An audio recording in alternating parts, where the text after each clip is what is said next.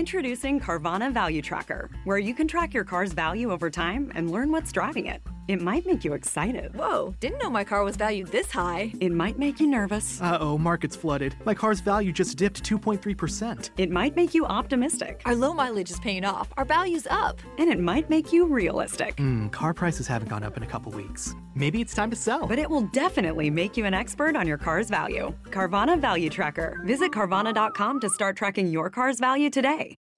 Bene, eccoci di nuovo, io sono Valerio Rosso, sono uno psichiatra, uno psicoterapeuta e oggi vi parlerò di alcune ingenuità che hanno riguardato la psichiatria, che ripeto è la mia area di interesse, la mia area di studio, il mio lavoro, che però nel passato ha indubbiamente compiuto qualche errore, alle volte anche grossolano. Ho pensato di usare la storia del Prozac, ovvero della fluoxetina, come paradigma di cosa è giusto fare in psichiatria secondo una corretta prospettiva etica e scientifica e di cosa invece sia sbagliato, o forse meglio dire azzardato, quando ci si muove nel delicato territorio delle neuroscienze utilizzando metodi superficiali, comportandosi un po' come dei dilettanti alle volte. Intendo noi medici ovviamente. Tutti sanno cos'è il Prozac, chiunque conosce questo nome, si tratta della fluoxetina, il primo farmaco antidepressivo SSRI cosiddetto messo in commercio. Negli anni 80, nel 1986 per la precisione, la fluoxetina è stata commercializzata tramite un'abile campagna pubblicitaria che l'aveva ribattezzata la pillola della felicità, un battage mediatico davvero grosso all'epoca. E come sempre, appunto, media, personalità importanti della psichiatria e altri influencers all'epoca all'epoca non si sapeva ancora che questo era il loro nome, ma di fatto questo erano,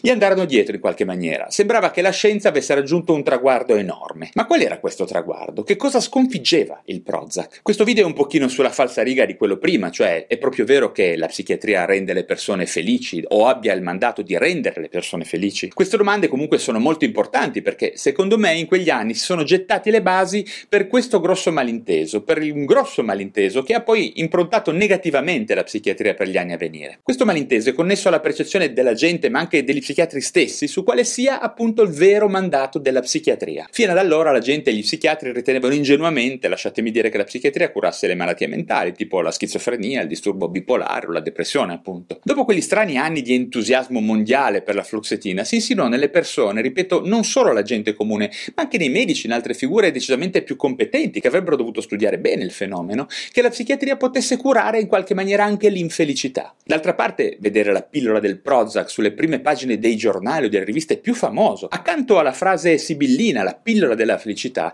era decisamente un messaggio molto preciso. E quindi, ormai il danno era fatto. Questa confusione di significato, questa confusione tra depressione come malattia e la tristezza come condizione di malessere secondaria a delle sventure o semplicemente ad una vita insoddisfacente, stava ormai dilagando per il mondo, generando un eccesso di prescrizioni e dando origine ad inutili effetti collaterali collaterali, pochi per la verità, dato il Prozac che per fortuna è senza dubbio un farmaco con un buon profilo di tollerabilità, ma senz'altro troppi se messi in relazione al fatto che prescrivere un SSRI per far raggiungere la felicità di un contesto di difficoltà esistenziali è perfettamente inutile. Ancora adesso sento persone a cui è stato prescritto un antidepressivo di qualche genere, il Prozac ovviamente è uno dei tanti, per ragioni totalmente assurde, dopo un mese che uno ha un lutto, dopo, dopo un licenziamento, cose di questo genere, vengono dati antidepressivi che non hanno alcun tipo di indicazione, specialmente nel breve tempo, insomma, quando una persona è in una condizione comprensibile di disagio, in cui dovrebbe avere altro tipo di aiuto. La felicità nella vita lo sappiamo tutti come si raggiunge, superando le sfide che la nostra esistenza ci pone, conoscendo noi stessi al meglio, scoprendo la nostra vera passione, il nostro vero talento e coltivandolo al meglio. Le pillole servono solo in quelle situazioni in cui la nostra felicità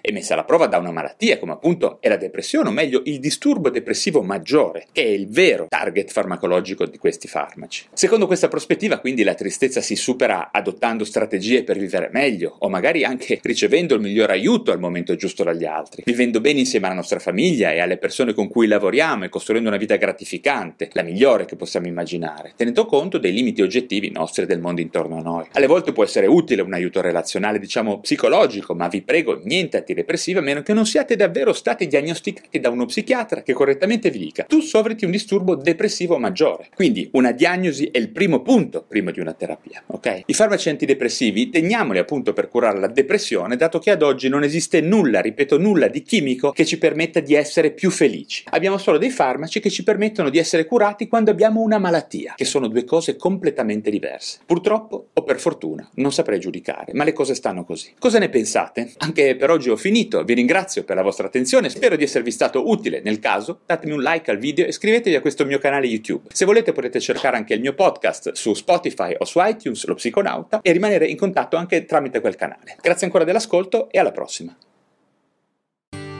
Some places promise you a change of scenery. Others show you the world in a whole new light. Take Isla Morada. Between the brilliant sunsets, azure skies, warm, clear water, and endless activities, including legendary sport fishing and diving, Isla Morada will take you places you've never been before, in more ways than one. For more about Isla Morada and the latest safety protocols, visit flakeys.com slash Isla Morada.